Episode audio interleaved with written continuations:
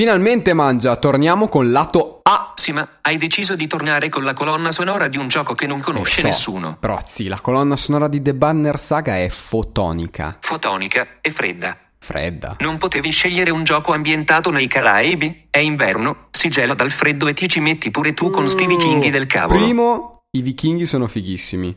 E secondo, in questa colonna sonora c'è anche del calore. Prendi la cassetta, mangiala e iniziamo. Nel dicembre del duemilaundici Bioware si trova nelle battute finali delle produzioni di Star Wars The Old Republic. Il venti dicembre esce l'emme emme o erre pi gi su Windows e contemporaneamente tre sviluppatori della casa di produzione americana si licenziano per iniziare una nuova avventura, la loro avventura. Ernie Jorgensen, John Watson e Alex Thomas fondano nel duemiladodici Stoic Studio, una casa di sviluppo indipendente con sede ad Austin, Texas, e con un piccolo, grande, sogno nel cassetto: realizzare il gioco dei sogni. Per farlo aprono una raccolta fondi su Kickstarter, presentano il progetto e nel gennaio del duemilaquattordici riescono a pubblicare su Windows e smartphone The Banner Saga.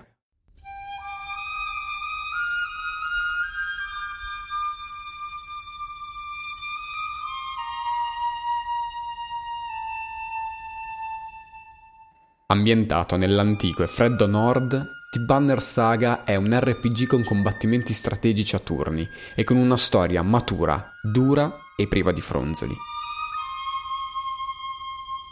Gli dei sono morti. Dopo la loro scomparsa, uomini e giganti sono sopravvissuti in un'instabile alleanza, respingendo i distruttori nelle desolate terre nordiche. Questa è un'era di crescita e di commercio. La vita va avanti. Solo una cosa si è fermata: il sole. Con queste linee di testo veniamo introdotti in questo mondo mitologico dove la magia è tanto effimera quanto potente, dove un antico male si risveglia, gli uomini scappano e i Varl soffrono il loro lento ed inesorabile declino.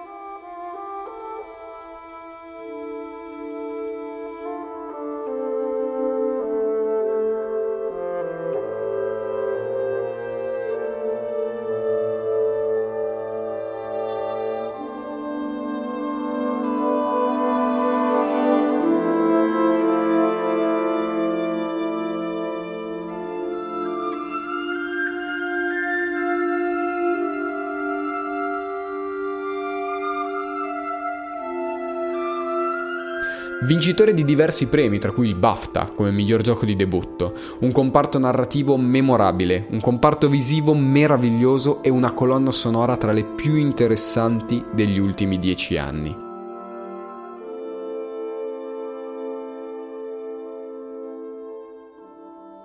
Benvenuti o bentornati su Mangianastri, io sono Jonathan ed oggi parliamo della colonna sonora di The Banner Saga.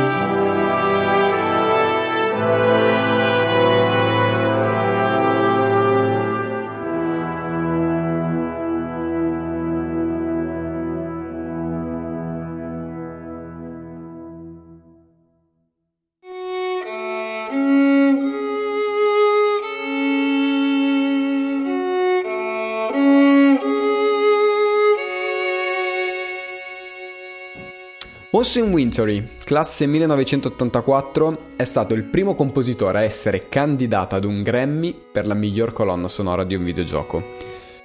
Quasi quasi basta dire solo questo. Wintory è un modello per me, un modello scoperto recentemente a cui ispirarsi ed aspirare.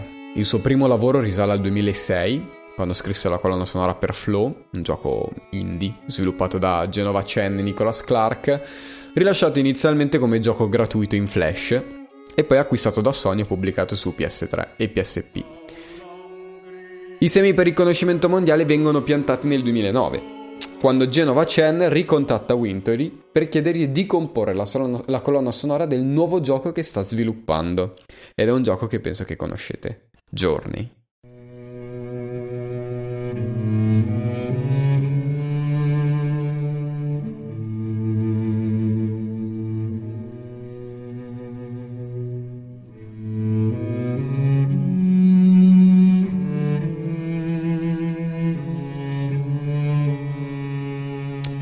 Da questo momento, dal duemiladodici in poi, anno di pubblicazione di Journey, Wintory diviene uno dei compositori più interessanti e, a mio modestissimo parere, uno dei più capaci nell'industria videoludica. Tra i titoli a cui lavora spiccano Assassin's Creed Syndicate, Abzu, Pod, John Wick X e, ovviamente, The Banner Saga uno, due, tre e il recentissimo Pathless. Un aspetto straimportante da sottolineare è la grande poliedricità di questo compositore. Wintory è capace di passare da un brano evocativo, delicato e sperso, come quello che stiamo as- ascoltando di Journey,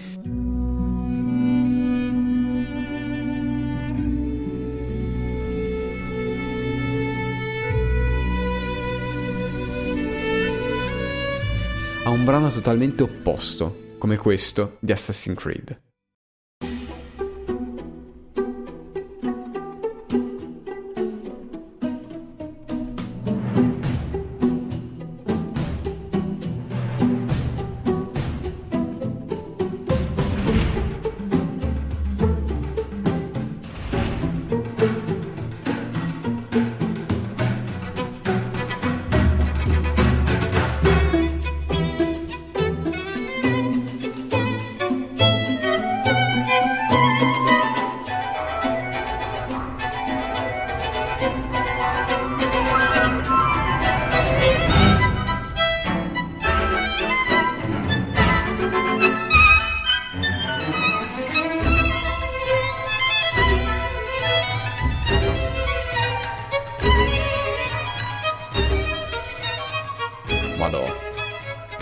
Questo brano è stupendo. Ecco, Wintory ha un'eleganza meravigliosa. I suoi pezzi non sono mai eh, cacciaroni, non c'è mai abbondanza, ma sempre un equilibrio tra le parti. Tutto è bilanciato al millimetro in uno stacciato di perfetto equilibrio tra il melodico alla Isaishi e l'innovativo alla Hildur Guðnadóttir, oh, come diamine si legge, comunque l'autrice della colonna sonora di Joker. E non a caso, Wintory è stato candidato ai Grammy insieme a John Williams, a Zimmer, Howard Shore. Mica pizza e fichi, ecco.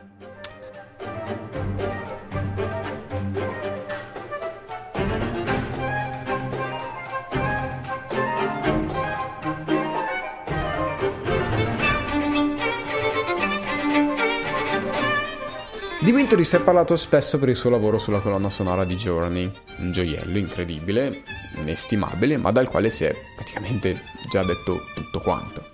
Tra l'altro vi lascio in descrizione il link al podcast di Fabio Antonelli, Suona Tipo Bene, dove parlano proprio della host di Journey, ed è, ed è davvero tanta roba. The Banner Saga però non è da meno, per nulla, e oggi cercherò di farvi comprendere il perché.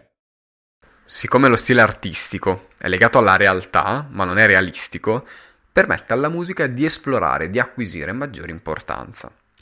The Banner Saga è ambientato al nord, in una posizione che dovrebbe spettare a qualche popolo vichingo, norreno, scandinavo, ma che qui ovviamente non ha questo titolo, in quanto è un mondo di fantasia. Gli abitanti, i costumi, le tradizioni però sono fortemente legata a quella tradizione, e così lo è la musica. Come espresso in un'intervista rilasciata sui canali ufficiali di Stoic Studio, la colonna sonora in questo gioco è parte integrante della narrativa e dell'ambientazione in molteplici modi. Il primo con il suo forte accento sul nord Europa.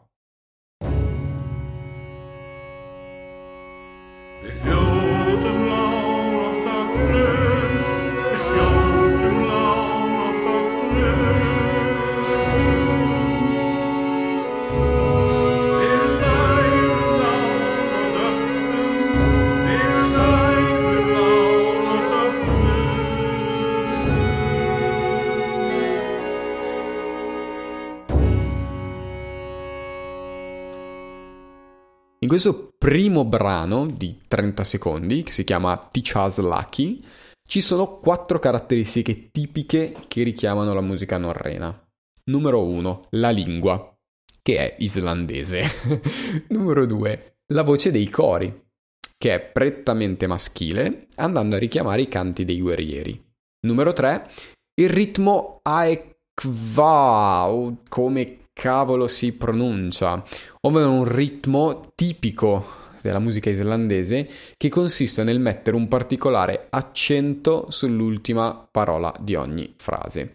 Come se io parlassi così, come se io facessi delle frasi, non so, devo dire la frase vado a mangiare il gelato e indosso una maglietta bianca, sarebbe vado a mangiare il gelato e indosso una maglietta bianca, metto l'accento sull'ultima parola di ogni frase. E poi c'è il Buchenhorn. Il Buchenhorn è uno strumento vichingo, l'unico strumento vichingo ritrovato, presente in tutta la saga e suonato da Noah Gladstone. Sì, questo tizio di cognome si chiama Pietra Gentile. Il Buchenhorn è letteralmente un corno bucato a cui viene attaccato un bocchino. Punto. Ci vuole una vita, circa un anno, per prepararlo nella giusta intonazione richiesta e può suonare a malapena sei note.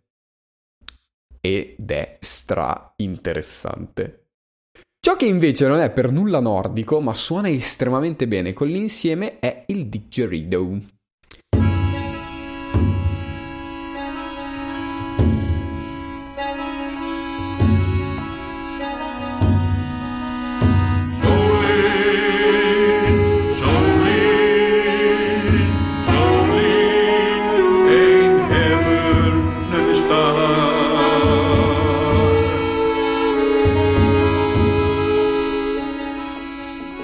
Il digerido è quello strumento a fiato che avete appena ascoltato insieme alle voci.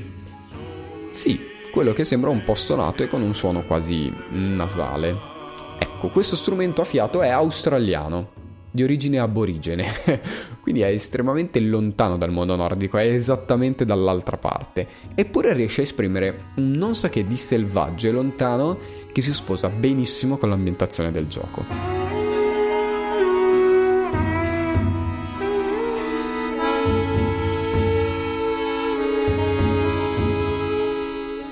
E proprio lontana e selvaggia è l'ambientazione di gioco, in una terra fredda e inospitale.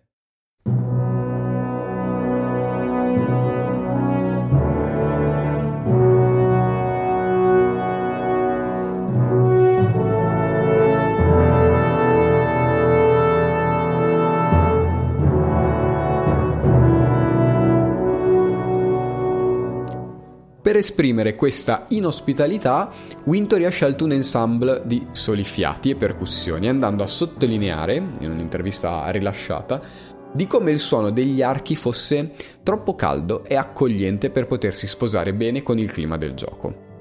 Un altro fattore che lo ha spinto a questa scelta, poi, è stato l'aver ascoltato la terza sinfonia di John Corigliano, Circus Maximus, sinfonia scritta per un grande ensemble di soli fiati, ricca di sperimentazioni e trovate musicali incredibili e che, citando Wintory stesso, lo hanno fondamentalmente cambiato come compositore. Difatti, un'orchestra senza archi cambia radicalmente, perde davvero un senso di calore e diviene più freddo. Questo brano, che state ascoltando, Little Did They Sleep, al suo interno ha i due grandi blocchi di questo ensemble, gli ottoni, trombe, corni, tuba, eccetera, eccetera, e i legni, flauto, clarinetto, oboe. Due blocchi con due compiti ben distinti. Gli ottoni simboleggiano gli uomini e i varl, che, nonostante si stiano avvicinando verso la fine del mondo, vanno avanti, uniti. I varl, per chi non ha giocato il gioco, sono i giganti. In questo gioco, uomini e giganti vivono sulla stessa terra. Non sono in armonia, ma vivono sulla stessa terra. Gli ottoni sono strumenti rudi, con un suono imperfetto e poco delicato, ma presentano del calore. Sono strumenti che suonano particolarmente vivi e che sanno farsi riconoscere. I legni invece rappresentano le asperità del mondo, il vento, il freddo, le paure, le angosce. Wintory dice che in questo gioco c'è della speranza.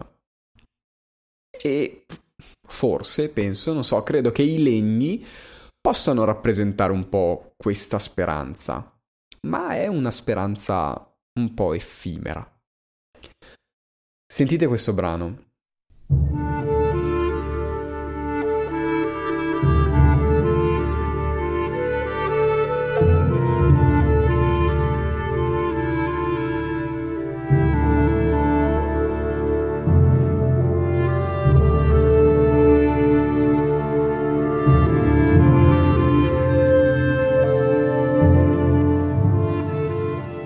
Avverto solo io questa sensazione di tensione, di pericolo? È una mia idea, ma il suono del clarinetto unito a questo movimento melodico ondulatorio mi mette un senso profondo di disagio, di insicurezza.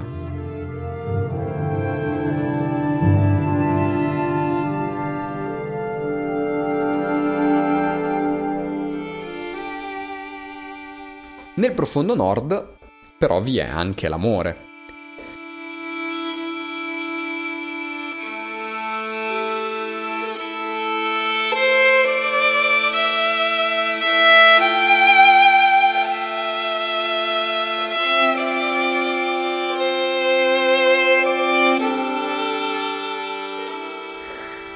The Banner Saga è una storia tra un padre e una figlia. Abbiamo Rook e Alette, entrambi i personaggi principali di questa storia. Sapevo che serviva qualcosa che si staccasse dalla grandezza della musica finora scritta, e qui venne l'idea: perché non mettere un singolo violino che ci guidi all'interno dell'intimità di questo rapporto padre-figlia? E cavolo sì! Wintory, questa idea che hai avuto è pazzesca e riesce davvero a guidare il giocatore all'interno di un rapporto intimo, personale. Il violino, suonato qui da Taylor Davis, è una sorta di piccola fiammella, un barlume di luce ed umanità laddove non sembra essercene più. D'altro canto, però, il violino ha questo timbro unico che lo rende sempre un po' malinconico, un po' triste.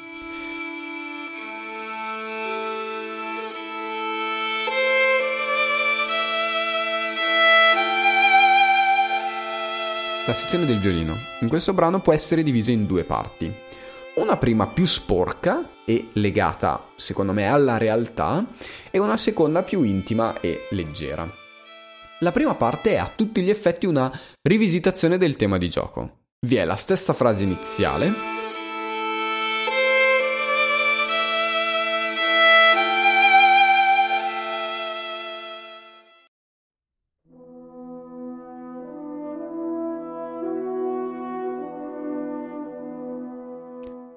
per poi muoversi ad una risposta diversa. Come vi spiegavo nel secondo episodio sulla colonna sonora di Final Fantasy sette, ogni tema musicale è sempre composto da due frasi che possono essere nominate come domanda e risposta. Vi è una domanda e vi è una risposta. In questo caso, a una stessa domanda vi è una risposta differente, più personale e malinconica.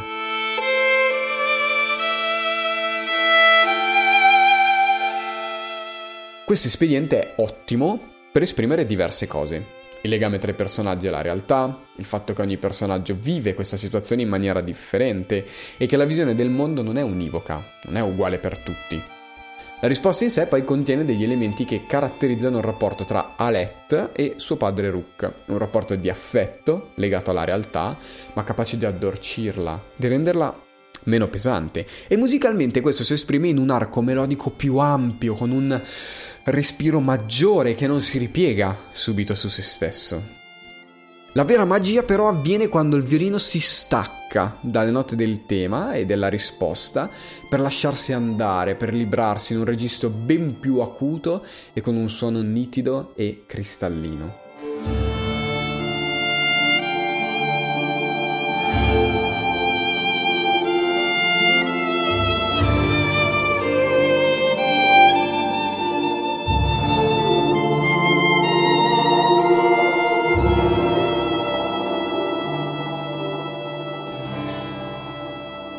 È è un momento breve ma di un'espressività davvero notevole che racconta il profondo sentimento di amore che intercorre tra padre e figlia.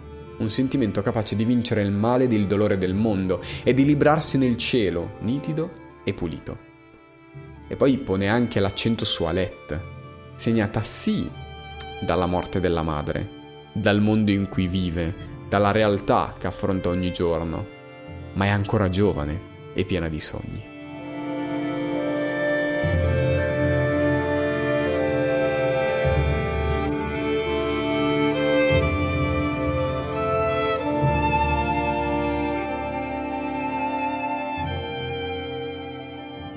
La struttura di questo brano pone l'accento anche su un aspetto puramente tecnico e produttivo, che però penso sia interessante da trattare, ovvero il modo in cui si scrive musica per videogiochi, o almeno per alcuni videogiochi.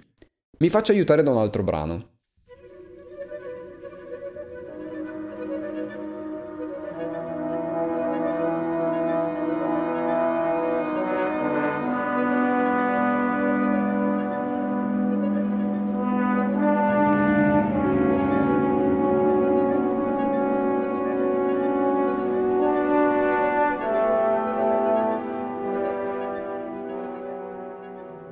Questo brano, Thunder Before Lightning, inizia con i legni, molto rapidi, quasi frenetici, con sottocorni che richiamano il tema principale.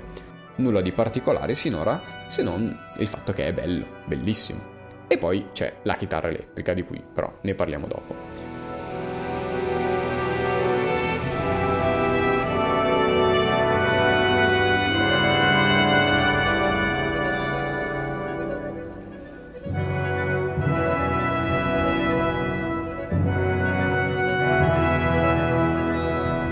Però avviene qualcosa.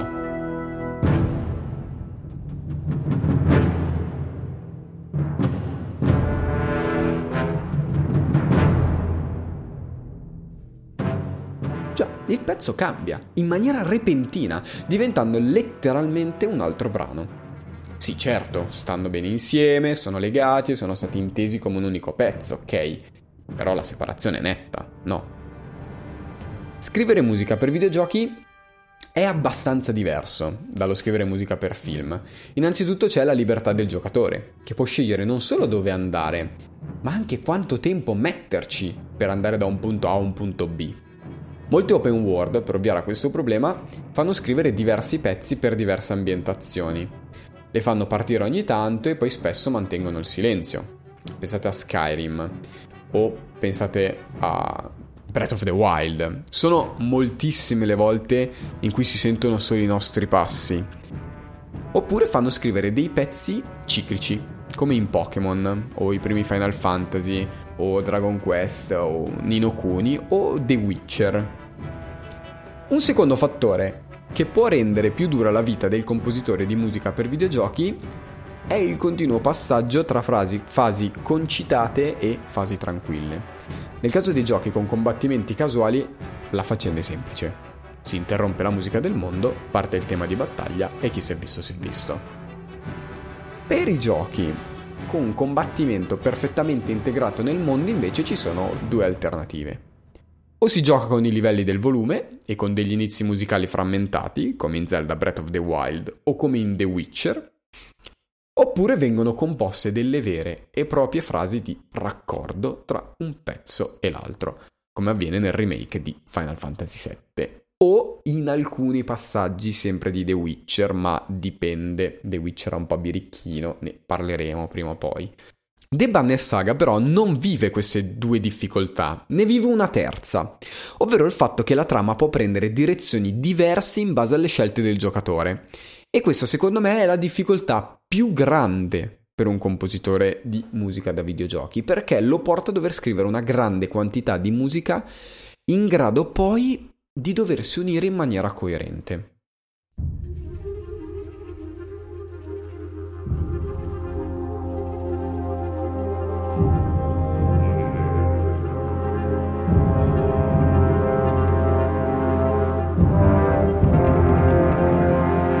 Infatti in questo gioco, e anche nei due sequel, la musica è strettamente legata ai personaggi e alle vicende che avvengono. Per questo la fase di scrittura non avviene, come possiamo immaginare, con la composizione dei brani musicali che troviamo nei vari C D venduti su Spotify, eccetera, ma tramite la scrittura di diverse frasi musicali, in gergo cues, frasi in inglese, che poi vengono montate, unite, incollate insieme per il gioco in base alla situazione e, per il C D della colonna sonora, per offrire al mercato un prodotto musicalmente valido e appagante. Questo taglio e cucito a volte è molto chiaro, come nel brano Thunder Before Lightning che abbiamo ascoltato prima, altre volte è mascherato in maniera migliore, come nel brano che sta accompagnando ora le mie parole, composto da due sezioni, quella iniziale con i legni e quella che parte al minuto uno virgola otto con una predominanza di ottoni e con Taylor Davis e il suo magico violino.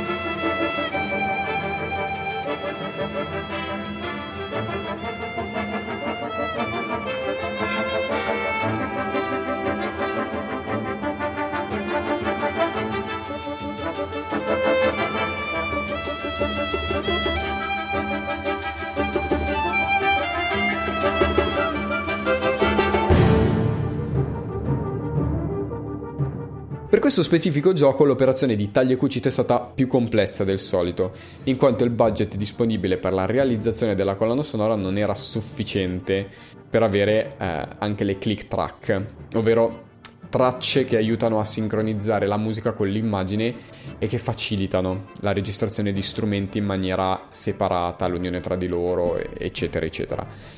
Per questo Wintory ha scritto diverse nuvole di suoni, così le ha definite, ovvero delle microsezioni o dei piccoli movimenti melodici molto veloci e aleatori che servivano letteralmente a mascherare i buchi. Era come mettere ehm, del patafix in un buco nel muro. E funziona, ha funzionato anche abbastanza bene. L'ultima cosa che voglio dirvi prima di passare alla prossima sezione riguarda l'enorme passione che Wintory ci ha messo nella realizzazione di questa colonna sonora. Se state ascoltando questo podcast su w w w punto mangianastripodcast punto com, vi sarete accorti che è diviso in capitoli. Questo capitolo in particolare si chiama Vi è l'amore e infatti abbiamo parlato dell'importanza del violino come strumento legato al rapporto padre-figlia. Credo però che ci sia anche un secondo rapporto di amore all'interno di questo gioco ed è tra Wintory e la sua colonna sonora. Di fatto per la sua realizzazione Wintory ha messo in gioco tutto, stipendio incluso, in quanto tutti i soldi che gli sono stati dati li ha spesi per poterla realizzare. In descrizione trovate un link con scritto Austin Wintory About The Banner Saga. È un panel di un'ora del duemiladiciannove che Wintory stesso ha tenuto alla G D C, dove parla del suo lavoro sulla saga degli uomini nordici. Al minuto quarantacinque e venti fa vedere un grafico a torta con le spese legate alla colonna sonora e più del cinquanta per cento è stato usato per i musicisti del Dallas Wind Ensemble. Il resto per mixaggio, preparazione, solisti. Wintory ha investito tutto, tutto quanto e so, ditemi se non è passione e amore anche questo.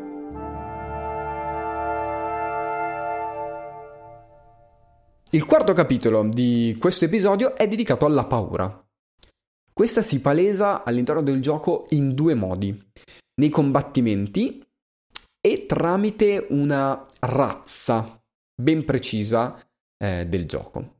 Partiamo con i combattimenti, così proseguiamo e concludiamo il discorso sulle modificazioni musicali in base alle situazioni e scelte del giocatore.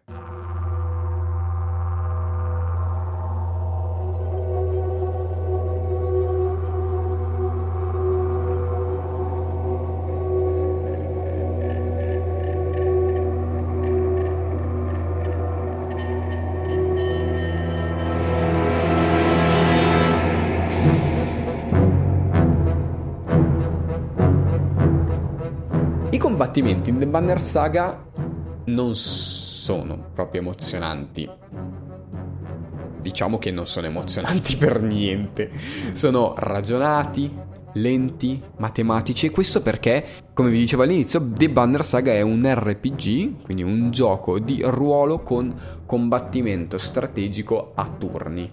Quindi i combattimenti sono lenti, ragionati, matematici. E questa loro peculiarità come poteva rispecchiarsi nella colonna sonora? Wintory decise di lasciare la colonna sonora un passo indietro rispetto all'azione, andando a scrivere quindi dei pezzi meno legati all'ideale classico di scontro e più improntati sul creare la giusta atmosfera.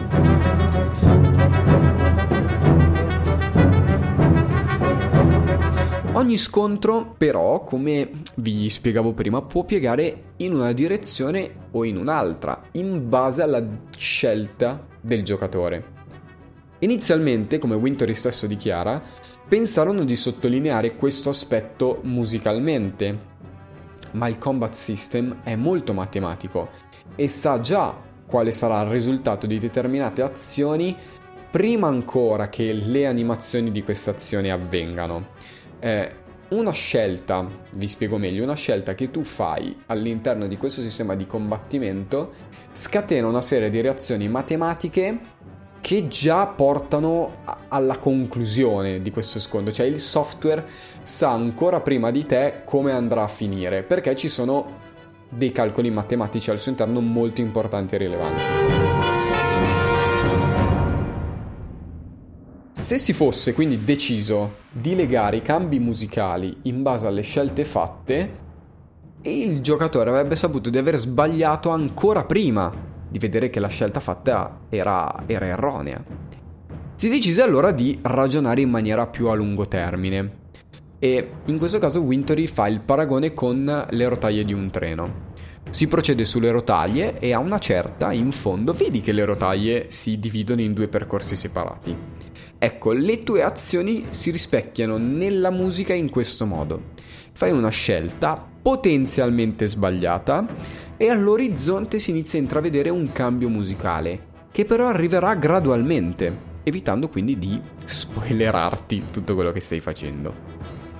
E questa cosa è tanto difficile da spiegare, comprendere, ma dannatamente figa.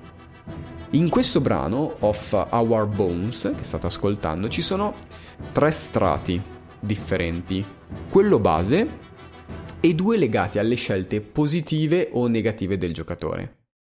Nella versione per C D vengono fatte sentire una dopo l'altra.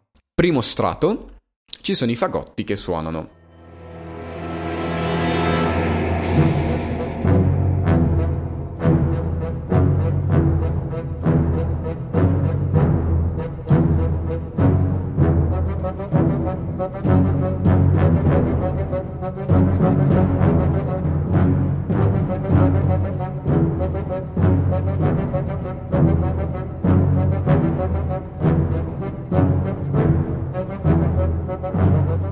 Secondo strato subentrano le trombe e diventano più importanti dei fagotti.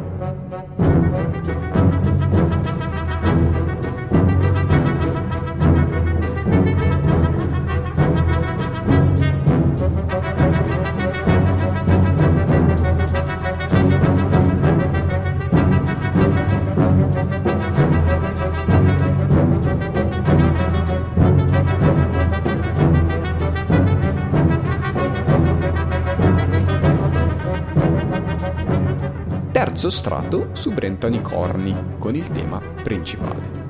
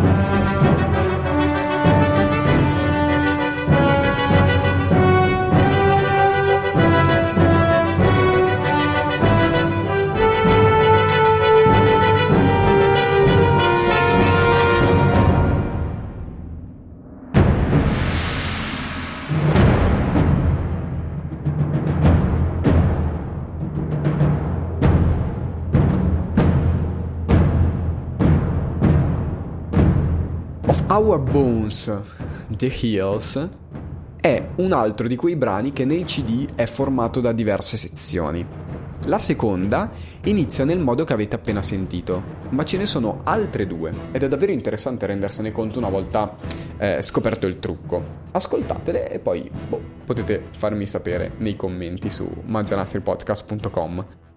Io intanto proseguo con il secondo aspetto legato alla paura e, come vi dicevo prima, c'è una razza all'interno del gioco che è strettamente legata all'ideale di paura ed è la razza dei Dredge, caratterizzati musicalmente da una roba folle e geniale.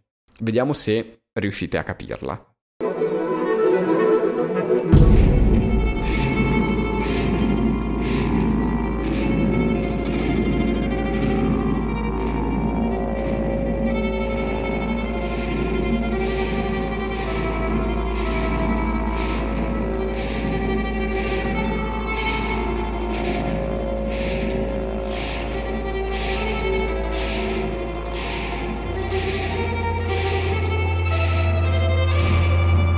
Con questo brano potreste essere indecisi tra due aspetti, quindi vi faccio sentire un altro brano.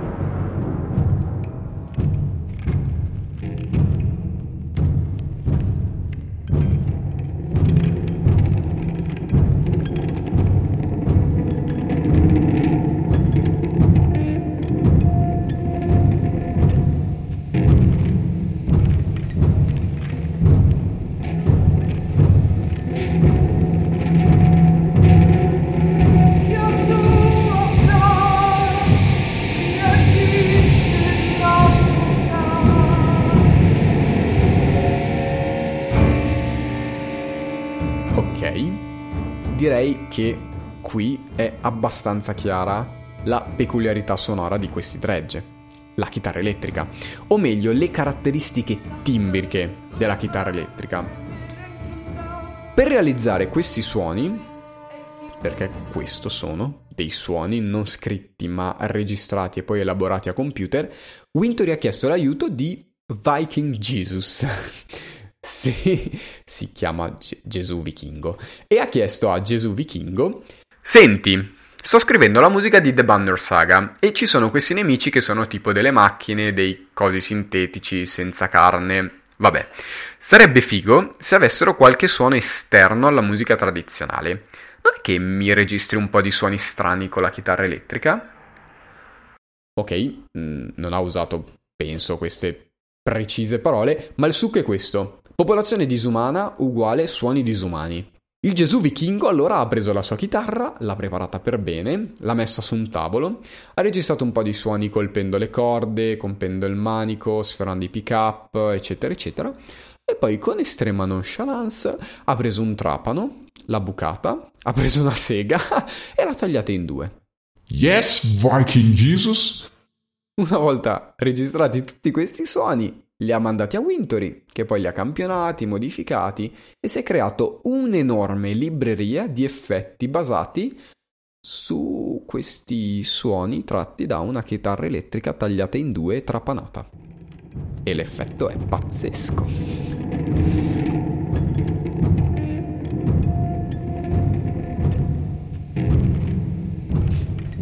Con questa semplice idea Wintory riesce a esprimere due cose contemporaneamente: un ipotetico rumore barra voce dei Dredge e la paura di qualcosa di ignoto.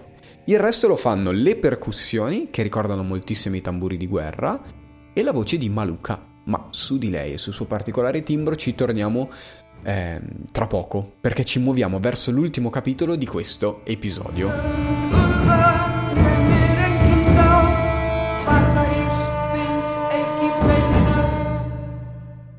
Nel profondo nord vi è l'amore, la paura e poi vi è la fine del mondo.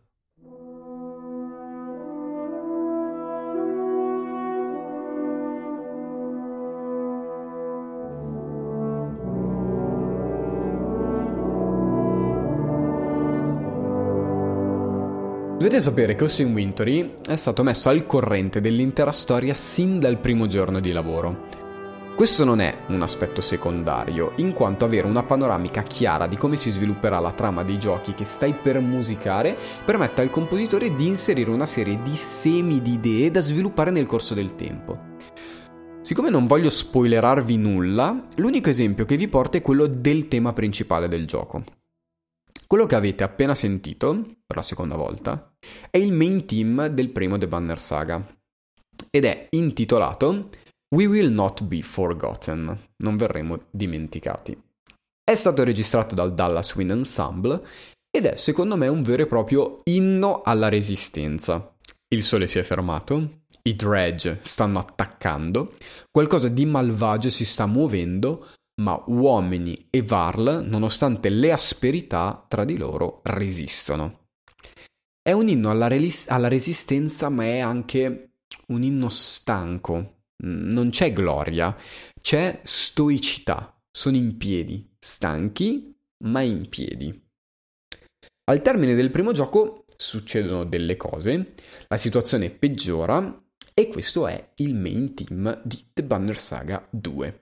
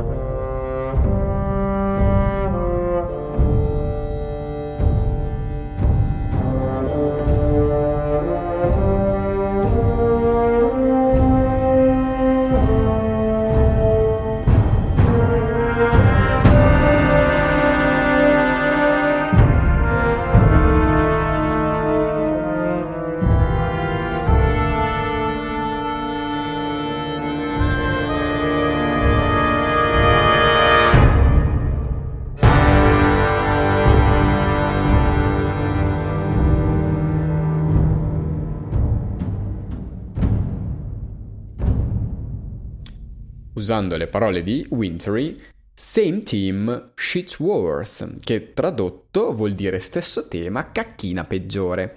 Registrato con la Colorado Symphony, il tema è chiamato An Oath, Until the End, un giuramento fino alla fine. E a questo giro ci sono tre aspetti che rendono il tutto più cupo e pesante. La presenza di questo enorme tamburo che accompagna incessantemente tutto il pezzo, suona decisamente come un cattivo presagio. La presenza di Taylor Davis al violino che va a sottolineare una situazione che avviene al termine del primo gioco e che trasforma questo tema da un canto di resistenza a un canto funebre. E poi la dissonanza tra gli ottoni. Dio mio, che meraviglia la parte finale di questo tema. È così sporca di queste dissonanze che suona suona bella nella sua tragicità. È un andare sempre verso il peggio, verso il dolore. E il punto è che non, non c'è mai fine al peggio. Ed è qui che arriva il terzo e ultimo tema.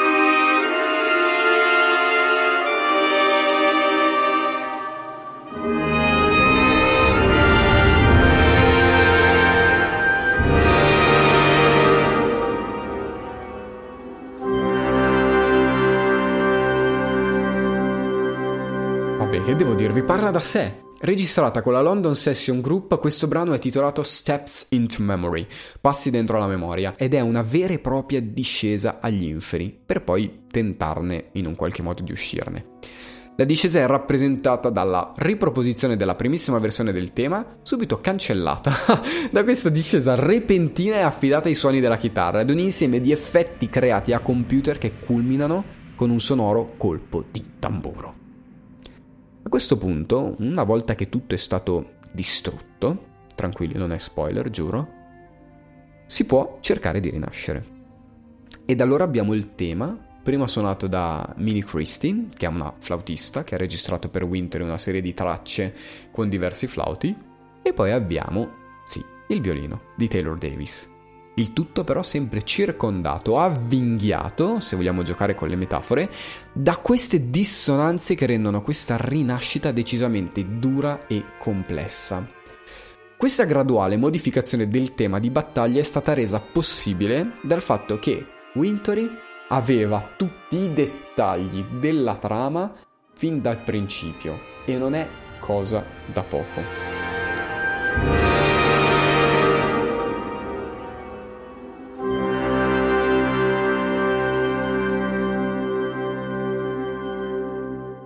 Ed infine parliamo delle voci, perché in The Banner Saga c'è sì l'incredibile violino di Taylor Davis, di cui poi trovate il link al canale in descrizione, c'è la chitarra di Viking Jesus, ma soprattutto ci sono le voci di Peter Hollens e di Maluka.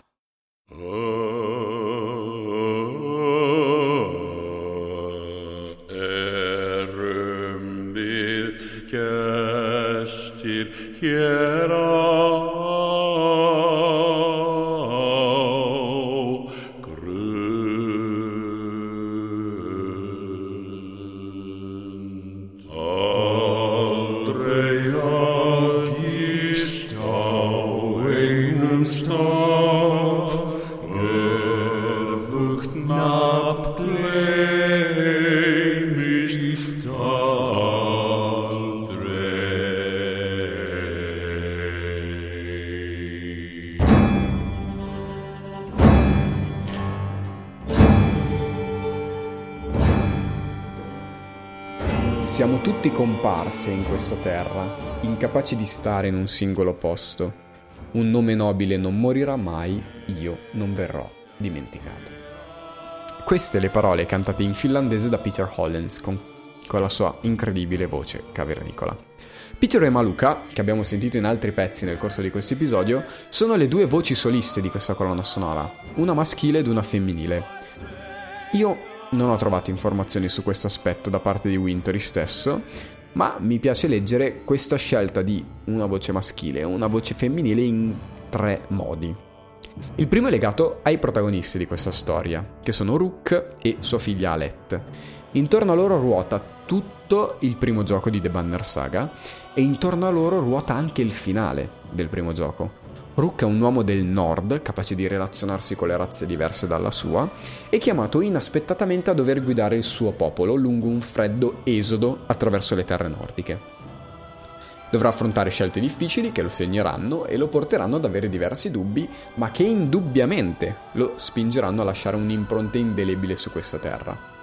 Alette invece è una ragazza ancora giovane, ancora capace di portare dentro di sé il calore della giovinezza, ma è anche un personaggio che si ritrova ad un certo punto ad essere catapoltato in qualcosa di veramente più grande di lei, dove sarà chiamata a dimostrare tutta la sua determinazione, la sua caparbietà e il suo calore.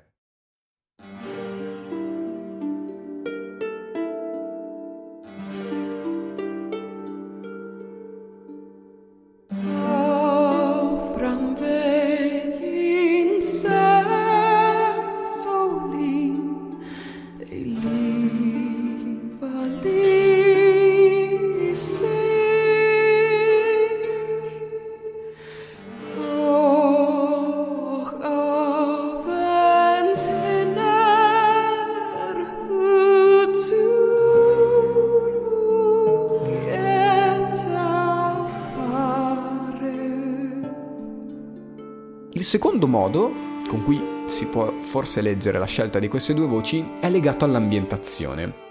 Qui forse sbaglio, ma una possibile chiave di lettura potrebbe essere quella di legare la voce maschile alle voci degli esseri viventi, di coloro che calcano la terra.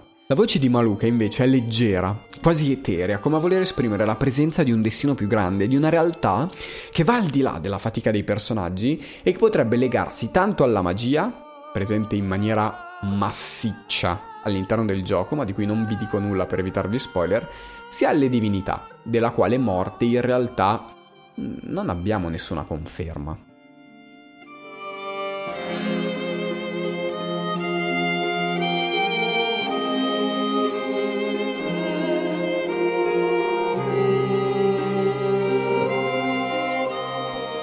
L'ultima lettura, e forse quella più corretta, è che siamo tutti sulla stessa barca. Uomini, donne, varl, dredge, eccetera eccetera, tutti sono chiamati a dover affrontare lo stesso cataclisma e solo nell'aiuto reciproco si nasconde la forza e la speranza per poter continuare a camminare.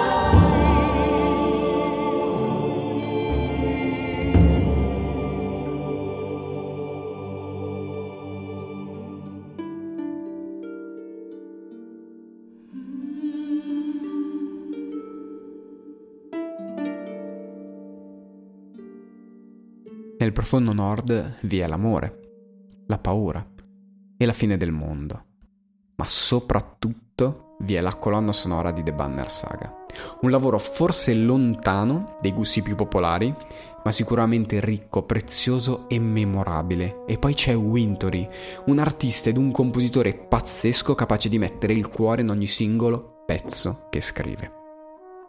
Io sono Jonathan e questo è Mangianastri ed avete appena ascoltato lato A, The Banner Saga, freddo ma orgoglioso. Spero di avervi trasmesso almeno un minimo la bellezza di questo lavoro e spero di avervi fatto venire la curiosità per questo gioco purtroppo sconosciuto o poco conosciuto al grande pubblico. Se siete capaci di immergervi nelle storie, provatelo. Sono sicuro che su Steam o sui vari store delle varie console lo troverete prima o poi scontato. In descrizione trovate anche un bel po' di link utili per approfondire alcuni discorsi trattati, tra cui i canali di Taylor Davis, Maluka e Peter Hollens, ma cioè, sicuramente già li conoscete. Io vi ricordo che potete trovarmi su mangianastripodcast punto com, dove potete anche lasciare dei commenti, su Instagram scrivendo mangianastri-podcast, dove pubblico alcune chicche e anche qualche mio brano, e se vi va anche di lasciare un cuoricino su Spotify o di iscrivervi al mio podcast su Apple Podcast, sarebbe incredibile. Io vi ringrazio e ci risentiamo tra due settimane insieme a Davide con Lato B. Ciao ciao!